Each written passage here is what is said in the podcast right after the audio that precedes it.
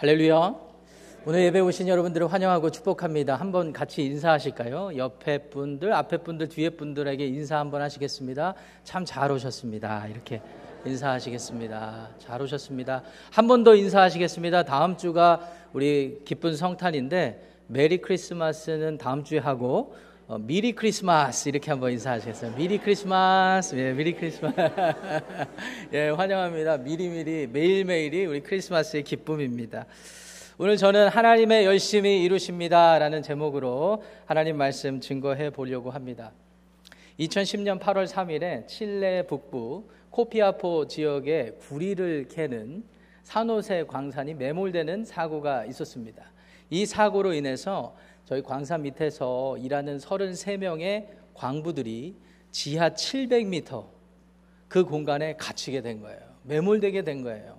다행히 감사하게도 이분들이 낌새를 눈치채고 낌새를 알아채고 임시 대피소로 이동했기에 33명의 광부들이 무사할 수 있었다고 합니다. 그런데 문제는 지금부터죠. 임시 대피소에 도착해서 살펴보니까 그들이 가진 거라고는 10명의 광부들이 이틀을 버틸 수 있는 조금의 소량의 식량이 있었을 뿐이고 그리고 칠흑 같은 어둠 속에서 버틸 수 있도록 도와주는 헤들라이트가 있었을 뿐입니다. 온도는 90도에 육박하고요. 습도는 95%에 다다랐다고 하니까 칠흑 같은 어둠 속에 갇힌 상태라고 할 수가 있겠습니다. 여러분들이라면 그런 상황에 처했을 때 어떻게 반응하시겠습니까? 그래도 함께 살자고 그렇게 얘기해 주는 사람이 있고 힘 좀 내자고 이렇게 얘기해 주는 사람이 있어서 이 33명의 광부들이 열심을 내어 생존 의지를 갖기 시작합니다. 며칠이 지나갑니다. 10명의 광부들이 버틸 수 있는 이틀의 식량밖에 없었기 때문에 크래커, 소량의 우유, 치즈 뭐 이런 것으로 버텨야만 했는데 점점점 시간이 다가가면 지나가면 지나갈수록 불안해지기 시작하는 거예요. 자신들이 처한 현실의 지금 상황은 너무나 절망적이고 칠흑 같은데 가졌던 소망이 시간의 시간이 지남에 따라 점점 점점 사라지는 것 같습니다. 그때 함께 갇혀 있었던 일부의 광부들은 이렇게 얘기 시작합니다. 얘기하기 시작합니다. 아, 이제 우리는 죽는가 보다. 어차피 죽는 거 우리가 죽었다고 생각을 하고 겸허하게 죽음을 받아들이십시다. 이렇게 얘기하기 시작했다고 합니다. 소수의 광부들이 화를 내면서 아니라고 우리는 살 수 있다고 우리는 구조될 수 있을 거라고 희망을 놓지 말자고 이렇게 격려하면서 버텨가고 버텨갔습니다. 그런데 인간의 의지가 아무리 강한다 한들 그와 같은 칠흑과 같은 절망적인 상황 속에서 며칠을 버티실 수가 있겠습니까? 몇 주일을 버티실 수가 있겠습니까? 모두 다 지쳐가기 시작합니다. 모두가 다 인생의 생존의 소망을 내려놓기 시작합니다. 그렇게 절망의 나락으로 빠져가는 어느 날, 매몰 17일째 둔탁한 기계음이 들리기 시작합니다. 지상에서부터 지하 700m까지 이들을 구조하기 위한 작업이 이미 시작됐고 이들이 살아있는지 궁금했던 이들이 드릴을 소, 조그만 드릴을 뚫어서 이들의 생존 여부를 확인하고 싶었던 거예요. 이때 모든 소망의 희망의 끈을 놓았던 이 광부들에게 희망의 소리로 들렸을 것이 분명합니다. 그 기계음 말입니다. 그 드릴 소리 말입니다. 아마 이 사람들이 그 전에 자신들의 인생을 살면서 한 번도 들어보지 못했던 아니 기쁜 소식을 아무리 많이 들어봤다 하더라도 그와 같은 기쁜 소리가 있었을까요? 우리는 이런 기쁜 소리를 복음이라고 얘기하기도 하지 않습니까? 기계음, 드릴음이 복음이 되었을 것입니다. 사람들이 희망을 갖기 시작합니다. 감사하게도 그렇게 뚫린 드릴로 인하여서 조그마한 파이프에 쪽지가 전달된 것이죠. 살아있냐고 말입니다. 살아있냐고 전달된 거예요. 기쁜 나머지 reply를 해야 되겠죠. 33명 모두 생존해 있습니다. 지상에서 난리가 났습니다. 여러분, 이 일이 불과 12년 전의 일이니까 여러분들 뉴스를 기억하시는 분들이 계실 거예요. 사람들이 희망을 갖기 시작합니다. 지상에 있는 사람들이 어떻게든 구해야 된다고 서로 격려하기 시작합니다. 세계 각국의 많은 전문가들을 파송을 합니다. 그래서 칠레로 모이게 되었고 이제 전문가들의 고민이 시작된 거예요. 이 사람들을 어떻게 건져낼 수 있을까? 한편 700m 지하에 있던 33명의 광부들은 지상에서 오는 빛, 지상에서 오는 구조의 노력이 없으면 살 길이 없잖아요. 자기들이 700m 지하에서 어떻게 노력해서 올라갈 수가 있겠습니까? 그런데 감사하게도 지상에서 빛이 내려온 것과 마찬가지 일이 벌어졌으니까 이제 다 끝났다. 모두가 이제 구조될 일만 남았다라고 생각을 하고 있었던 것이죠. 그런데 구조팀의 전문가들의 의견을 보니까 이게 당장 그렇게 할 수 있는 일이 아니었던 거예요.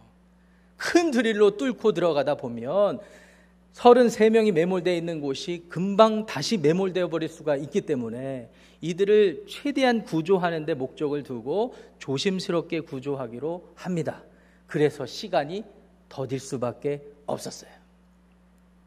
희망을 품었던 사람들이 얼마나 더 버텨야 되는지는 모르겠지만 그래도 자신들을 위한 구조 작업이 시작되었다라는 믿음이 있고 확인이 있었기 때문에 계속해서 기다리기로 합니다. 살아, 살아야 되잖아요. 계속 연명을 해야 되잖아요. 그래서 드릴로 뚫어진 작은 구멍으로 이제 새로운 음식과 물과 새로운 옷가지가 공급이 제공이 되기 시작합니다. 이제 사람들이 살만해졌어요. 이제 굶어 죽게 생겼다가 이제 배가 따수고 등이 따스워졌습니다. 옷가지가 들어왔습니다. 아주 행복해졌습니다. 빛이 비추었습니다. 이제 좀 살만합니다. 이제 나갈 일만 남았습니다. 그런데 시간이 또 지나니까 무료해지는 거예요. 지루한 겁니다. 그래서 쪽지를 지상에 올려 보냅니다. 우리를 재밌게 할 수 있는 엔터테인먼트를 보내주세요.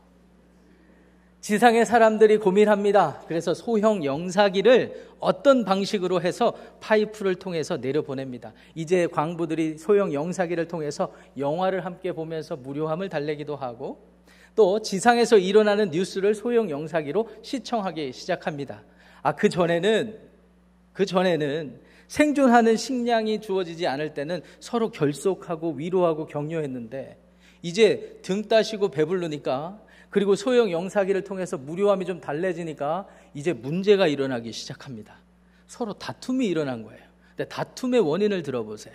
소형 영사기로 지상에 일어나는 뉴스를 보니까 어느새 33명의 광부들 자신들의 이야기가 회자되고 있었고 33명 각자의 인생이 조명되는데 아 글쎄 인기가 엎치락 뒤치락 하는 거예요.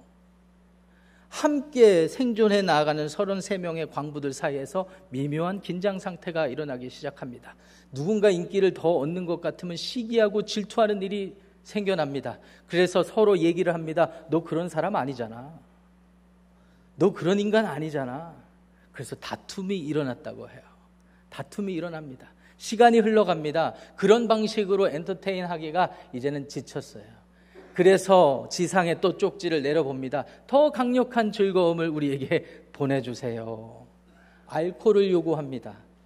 그리고 포르노 영화를 요구를 합니다. 자신의 성적인 욕구를 채워달라고 얘기를 합니다. 나아가서 마약을 요구했다고 합니다. 여러분들의 눈빛이 에이 진짜 이런 일이 있었어요 라는 눈빛인데 12년 전에 실제로 일어난 기사를 보고 제가 설명을 드리는 거예요. 그런 사람들이 갇혀 있는 사람들이 어떤 모습을 보였든지 간에 상관이 없어요. 이미 지상에서부터는 구조하기로 작정을 하고 시작을 했어요. 자, 이제 매몰된 지 69일째 2010년 10월 13일 드디어 33명의 광부들이 무사하게 안전하게 완전히 구조되게 됩니다. 할렐루야. 이 일을 통해서 전 세계 사람들이 기뻐하고 축하하고 좋아하게 됐습니다. 모든 언론들이 박수를 칩니다. 이 사람들의 생존 의지를 축하하고 칭찬을 하기 시작합니다. 그래서 해피엔딩으로 끝난 사건이에요. 12년 전에 실제로 일어난 사건이에요. 여러분들 이 이, 이, 이 이야기를 들으시면서 어떤 생각을 하실지 모르겠습니다. 이 이야기가 주는 교훈이 저는 있다고 생각해요. 인간들이 아무리 절망적인 상황에 처한다 하더라도 그 절망적인 상황 속에서 보여줄 수 있는 인간 본연의 민낯이 있다라는 것을 우리가 알게 되는 이야기였습니다. 나아가서 사람이 지하 700m에 갇히든 지상에 있든 상관없이 어느 곳에 있든지 사람은 어느 상황 때문에 환경 때문에 절망적인 존재가 아니라는 사실도 알게 됩니다. 상황 때문에, 환경 때문에 절망적인 사람이 아니라 사람 존재 그 자체로 절망적인 존재가 될 수 있구나. 라는 사실도 알게 됩니다. 자신들이 가지고 있는 욕구와 욕망을 실현하기 위해서, 그것이 채워지길 위해서, 그 즐거움을 얻기 위해서, 자신들이 원하는 삶의 목표를 실현하기 위해서 살다 보니까 어쩌면 사람은 그 자체로 존재 그 자체로 절망적인 존재라는 것을 말해줄 수 있다고 얘기하는 거죠. 또 한 가지 영적 통찰력이 있습니다. 사람들이 그렇게 사는 게 여러분들이 어떻게 받아들이실지 모르겠어요. 그런데 지하 700m에 갇힌 사람들이 자신들의 노력으로 지상으로 나아올 수 없는 것처럼 지상에서 하늘에서 누군가가 지하 700m에 갇힌 절망적인 존재들을 구원해 주지 않으면 절대로 구조될 수가 없구나. 이런 것도 우리가 생각해 보게 됩니다. 어떤 분들은 이렇게 사는 것이 그냥 인간 세상의 순리라고 얘기하실지 모르지만 성경은 우리에게 그렇게 교훈하지 않습니다. 성경은 우리에게 분명히 선포합니다. 우리는 구원이 필요한 존재라고 말이죠. 지하 700m, 800m, 1000m, 1000m 아래에 있든지 간에 지상에 아무리 떵떵거리면서 살든지 간에 아니면 조금 더 올라가서 비행기 타고 세계 만국을 다닌다 하더라도 어느 곳에 있다 하더라도 우리 인간들은 눈이 가리워지고 우리 인간들은 절망적인 상태에 처했다라는 것을 성경이 얘기해 주고 있습니다. 그래서 성경은 우리에게 분명히 교훈하고 있습니다. 흑암과 같은 우리의 인생에 빛이 비추어야 한다고 말이죠. 성경은 분명히 말합니다. 어둠 속에 있는 우리에게 구원이 필요하다고 말입니다. 나아가 성경은 우리에게 복음을 선포해 주고 있습니다. 그 빛이 우리에게 이미 비쳤다고 말입니다. 하나님의 아들 예수 그리스도께서 인간으로 이 땅에 오셔서 인간들이 스스로 절망적인 상태, 지하 700m에서 지상으로 절대 올라갈 수 없는 것과 같은 무능력한 상태에 갇힌 이 인간들을 위해서 인간으로 오셔서 인간의 모든 죄짐을 지시고 십자가에 달려 죽으시고 죽으신 지 3일 만에 부활하시고 하나님 우편으로 승천하셔서 이 사실을 이 사실을 자신의 결과로 여기는 사람들, 예수 그리스도를 영접하고 내가 빛의 자녀의 삶을 살겠다고 작정한 사람들, 예수님이 비추신 빛을 증거하면서 살겠다고 약속한 사람들의 삶을 지하 700m와 같은 칠흑 같은 절망적인 인생에 두시지 아니하고 영생으로 끌어 주신다고 선포하고 있습니다. 사랑하는 지구촌 교회 성도 여러분, 여러분들의 삶의 상태가 몇 미터에 있는지 모르겠어요. 지하 700m에 계십니까? 아이 목사님, 내 삶은 이미 지상에 있어요. 다른 사람들보다 나아요. 중산층 이상이에요. 여러분들의 위치는 어디이십니까? 여러분들의 높이는 어디이십니까? 여러분들이 어느 곳에 있든지 상관없습니다. 하나님은 우리에게 예수 그리스도 안에서 구원을 얻으라고 말씀하십니다. 오늘 이 예배 참여하신 여러분들 마음에 구원의 확신과 하나님의 복음에 반응하시는 복된 시간 되시기를 축원합니다. 오늘 여러분들과 제와 저가 함께 읽으신 이사야서 9장 본문 1절 말씀을 보실게요. 1절 말씀 보시면은 하나님께서 이사야 선지자를 통해서 이렇게 예언을 하고 계십니다. 이사야를 통해서 이스라엘 백성들에게 말씀을 하시는데 흑암이 없어질 것이라고 약속해 주고 계세요. 특별히 스불론 땅, 납달리 땅에서 고통받고 멸시받는 사람들이 영화롭게 될 날이 있을 거라고 약속해 주고 계십니다. 여러분 이스라엘 지도를 쫙 펼쳐놓고 보면은요 스불론 땅과 납달리 땅은 이스라엘의 최북단 지역에 속하는 지역입니다. 여러분 갈릴리 호수 아시죠? 갈릴리 호수의 서쪽에 조그마한 영토에 해당하는 땅들이에요. 변방입니다. 한 나라의 도심을 중심으로 생각을 해보면 수도 예루살렘을 중심으로 생각해 보면 가장 멀리 있는 곳이에요. 소외된 곳입니다. 먹고 살기가 쉽지 않습니다. 애들을 좀 교육하고 그리고 자비 좀 산업이 발달해서 내가 좀 일할 수 있는 곳이라고 하기에는 너무나 변방인 곳이에요. 소외된 곳이에요. 그렇기 때문에 이방 민족들의 침입이 잦을 수밖에 없었던 곳입니다. 전쟁에 대한 늘, 늘 전쟁에 대한 불안감에 사로잡혀 사는 곳입니다. 치안이 일정하지가 않습니다. 안전하지가 않습니다. 언제 전쟁이 벌어질지 모르기 때문에 그렇습니다. 북쪽의 시리아 아람 국가가 늘 이들을 불안하게 했거든요. 자주자주 침범, 침입을 당했을 때, 이스라엘 백성들이 침입을 당했을 때, 외세의 침입을 당했을 때 가장 먼저 영향과 타격을 받는 지역이었거든요. 이제 아수르에게 멸망당한 그 뒤로부터는 이제 정복군들에게 정복군들이 전쟁을 위해서 나가는 중요한 통로 역할밖에 안 되는 그 지역이었거든요. 무엇을 빼앗길까 염려하면서 살아야 됐고 자신들이 이룬 것을 지켜내야만 했던 그런 지역이었습니다. 이렇게 늘 고통과 힘든 시간들을 보내왔던 사람들에게 하나님께서 이사야 선지자를 통해서 복음, 복된 소식을 전해주신 것이죠. 그 지역이 영화롭게 될 것이라고 말입니다. 2절 말씀을 보니까 하나님께서 하실 이 일이 구원의 일이 큰 빛을 통해서 이루실 거라고 말씀하십니다. 3절, 4절 말씀 보세요. 그 빛이 비추는 날에는 그 어떤 나라보다 이스라엘이란 나라가 창성해질 거라고 말씀도 해주고 계십니다. 그리고 그날에는 그 지역에 큰 기쁨과 즐거움이 있을 거라고 말씀하고 계십니다. 더 이상 강대국들, 이방민족들, 그리고 심지어 이스라엘이라는 나라 영토 안에서 다른 부족들, 민족들로부터, 지파들로부터 무시당하지 않을 거라고 말씀하세요. 더 이상 강대국들이 지어주는 멍에 채찍에 시달리지 않을 거라고 말씀하십니다. 나아가서 5절 말씀 보시면은 그 자신들을 압제하고 핍박했던 모든 이방 강대국들을 하나님이 그날에 아니 언젠가 심판하실 거라고 약속해 주십니다. 이 얼마나 복된 소식이 되겠습니까? 그렇다면 이 모든 일이 어떻게 이루어지게 될까요?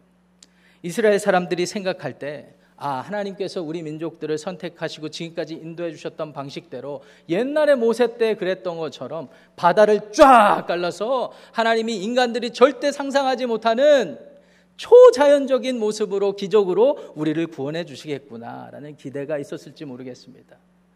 엘리야 때 하나님께서 엘리야 선지자가 활동할 때 하늘 문을 여시고 불을 내려주셔서 역사하셨던 방식으로 초자연적인 방식으로 우리 민족과 우리를 이렇게 구원하실 수도 있겠다라는 생각을 했을지 모르겠습니다. 하늘, 땅, 바다 모든 것을 주관하시는 하나님께서 우리를 그렇게 구원해 주시겠구나라는 기대를 했을지 모르겠습니다. 그런데 하나님께서는 엉뚱하게도 한 아기를 통해서 이 일을 이루시겠다고 약속하고 계신 거예요.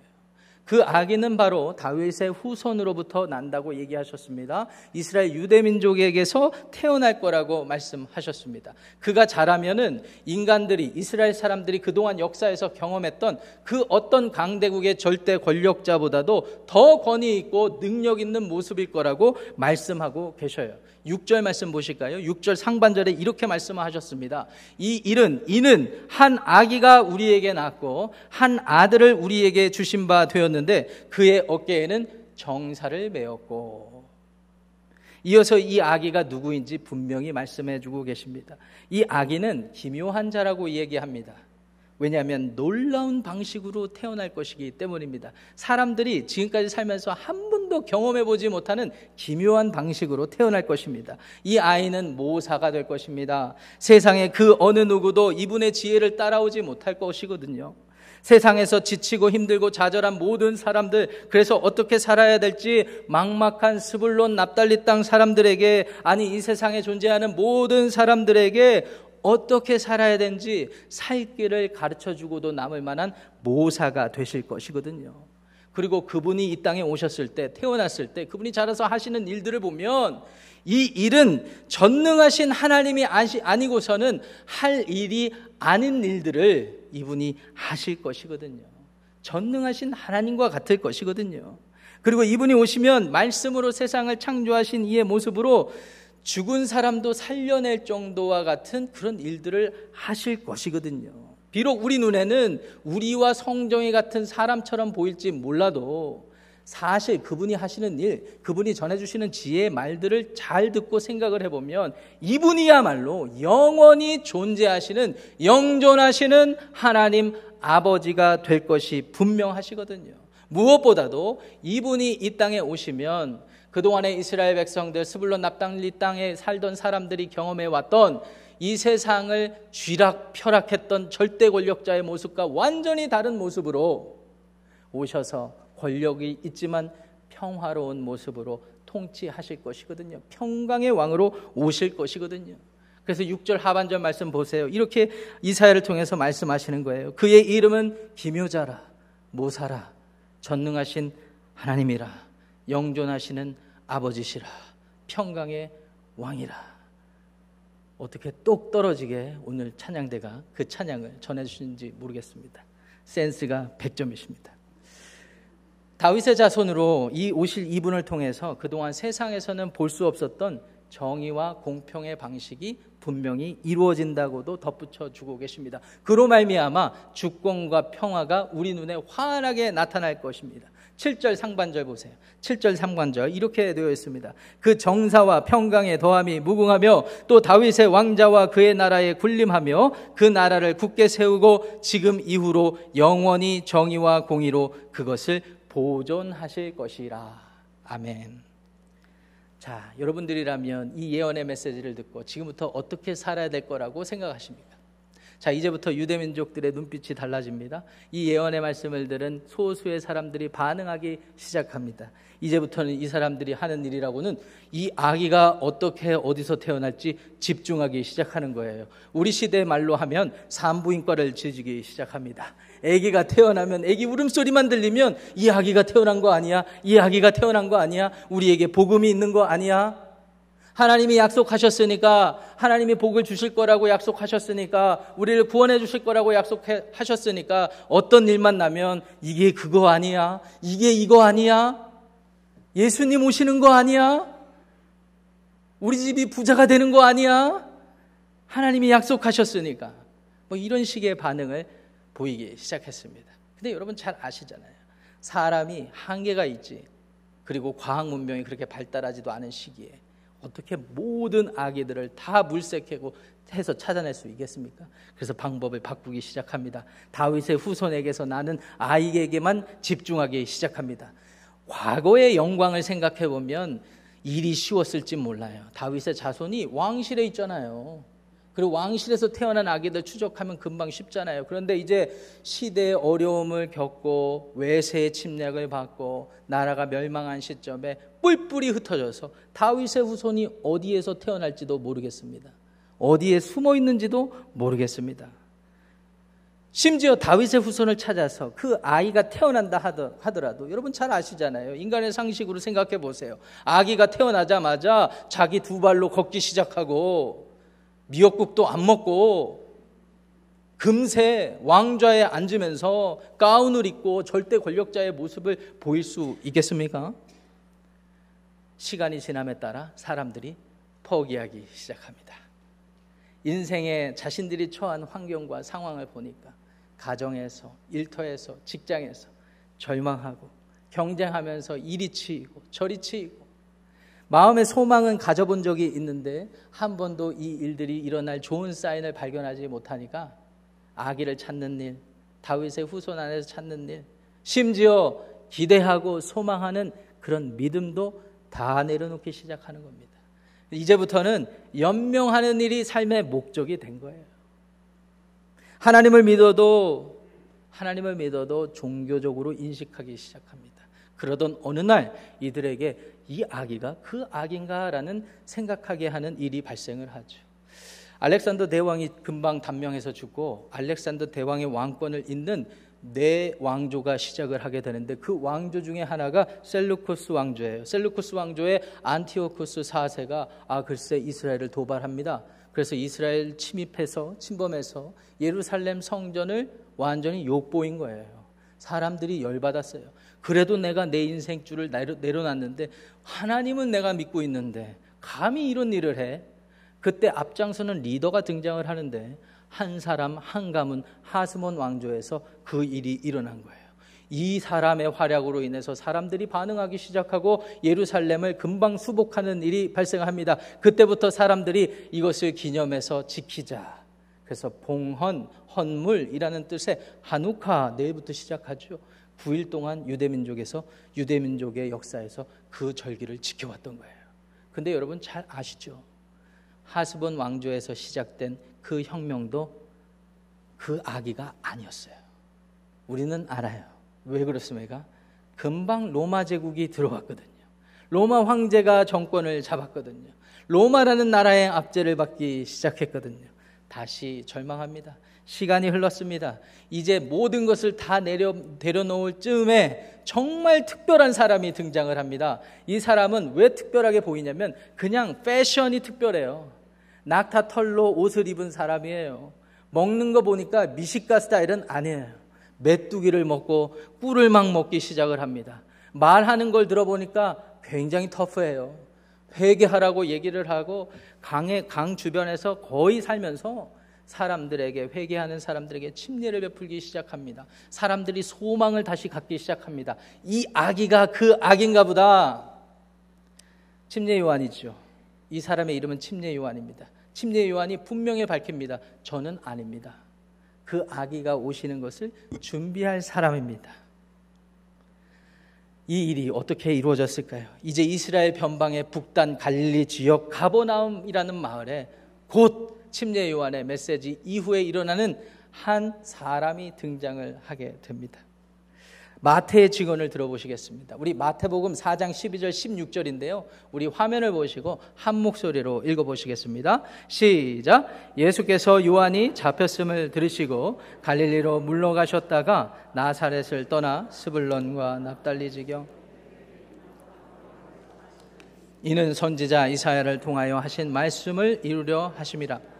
일러스되 스불론 땅과 납달리 땅과 요단강 저편 해변길과 이방의 갈릴리여 흑암에 앉은 백성이 큰 빛을 보았고 사망의 땅과 그늘에 앉은 자들에게 빛이 빛이었도다 하였느니라 아멘.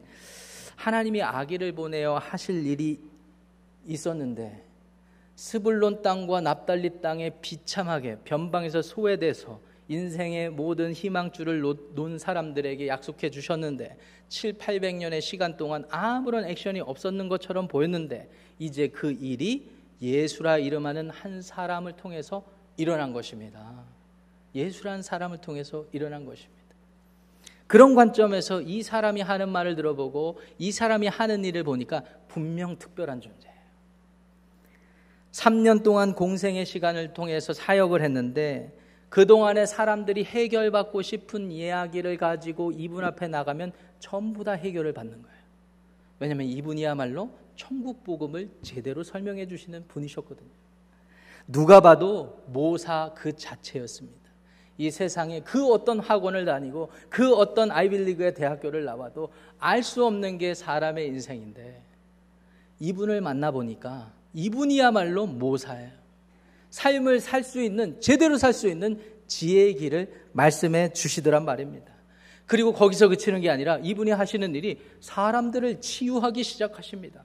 병든 사람들, 혈류병 앓고 있던 사람들, 문둥병자들 다 불러 모아서 치료하시기 시작을 합니다. 심지어 죽었던 나사로조차도 무덤에서 불러서 살리시는 분이 이분이었어요. 분명 전능하신 하나님이셨습니다.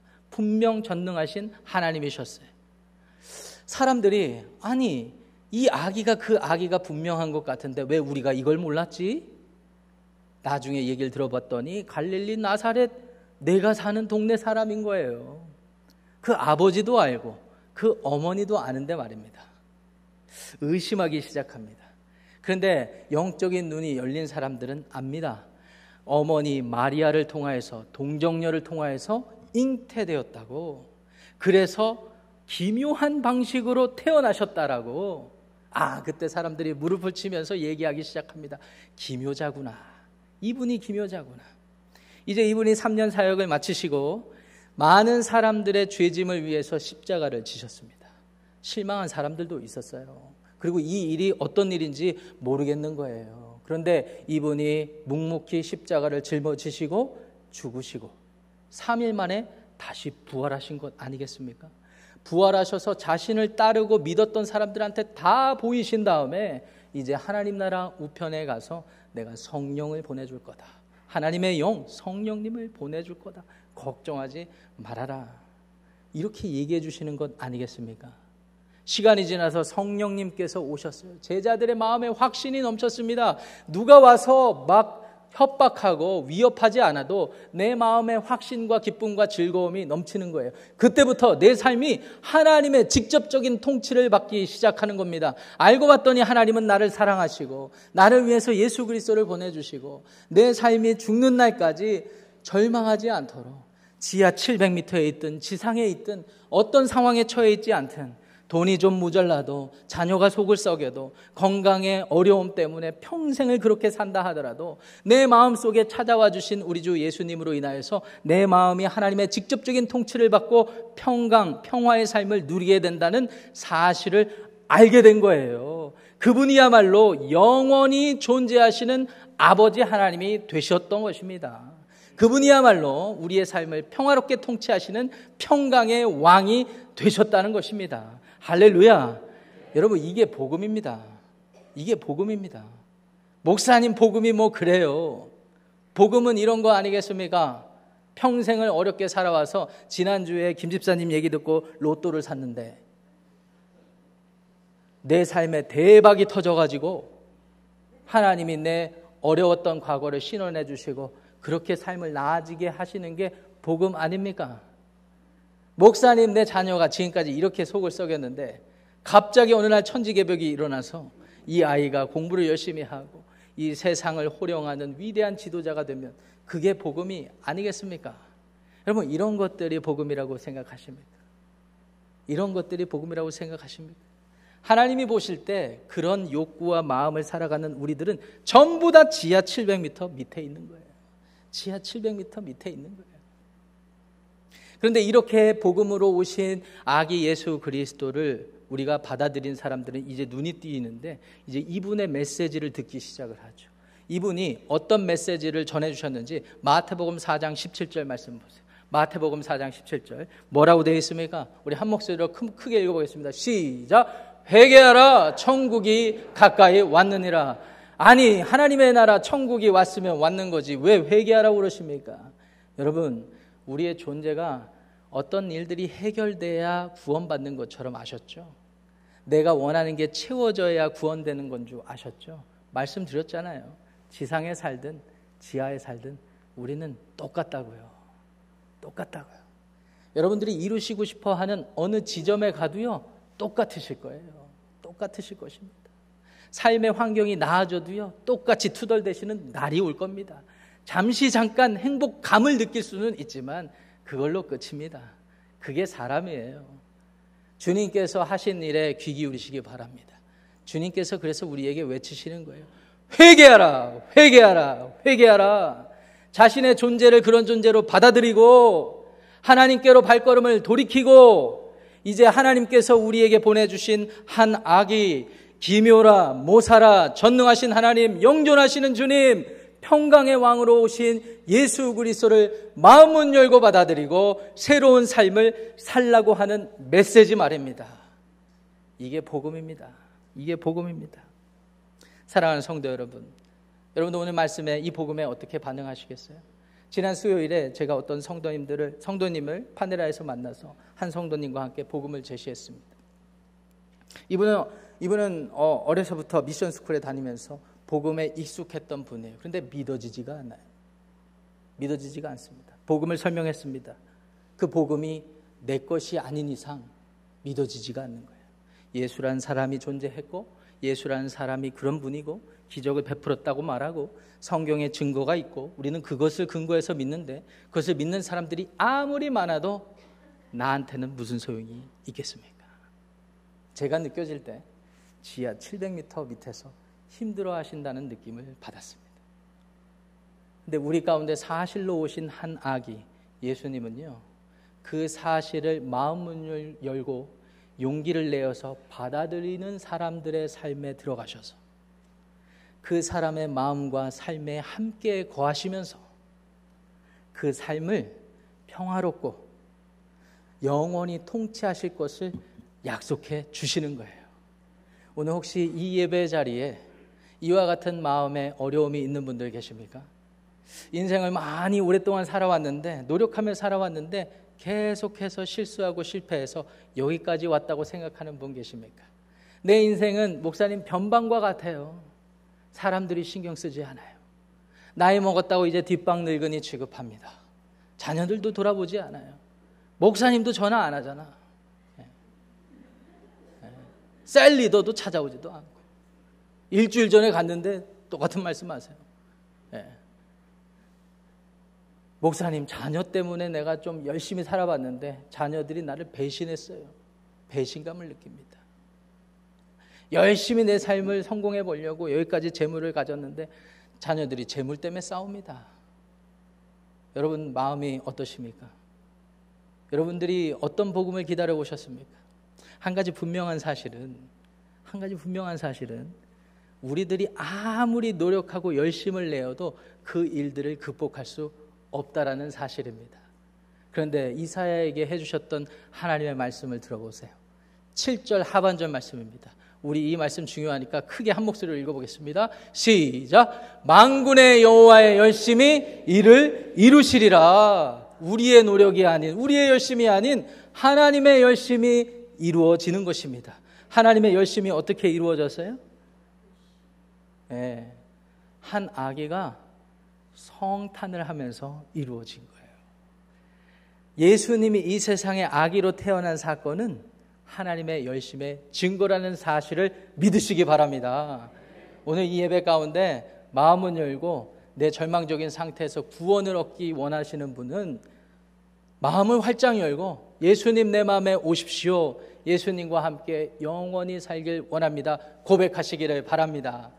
예수님을 영접하신 사람 중에 이런 일 저런 일 겪으면서 변방으로 밀려나가거나 지하 700m에 있다고 생각하는 분들 용기를 내십시오.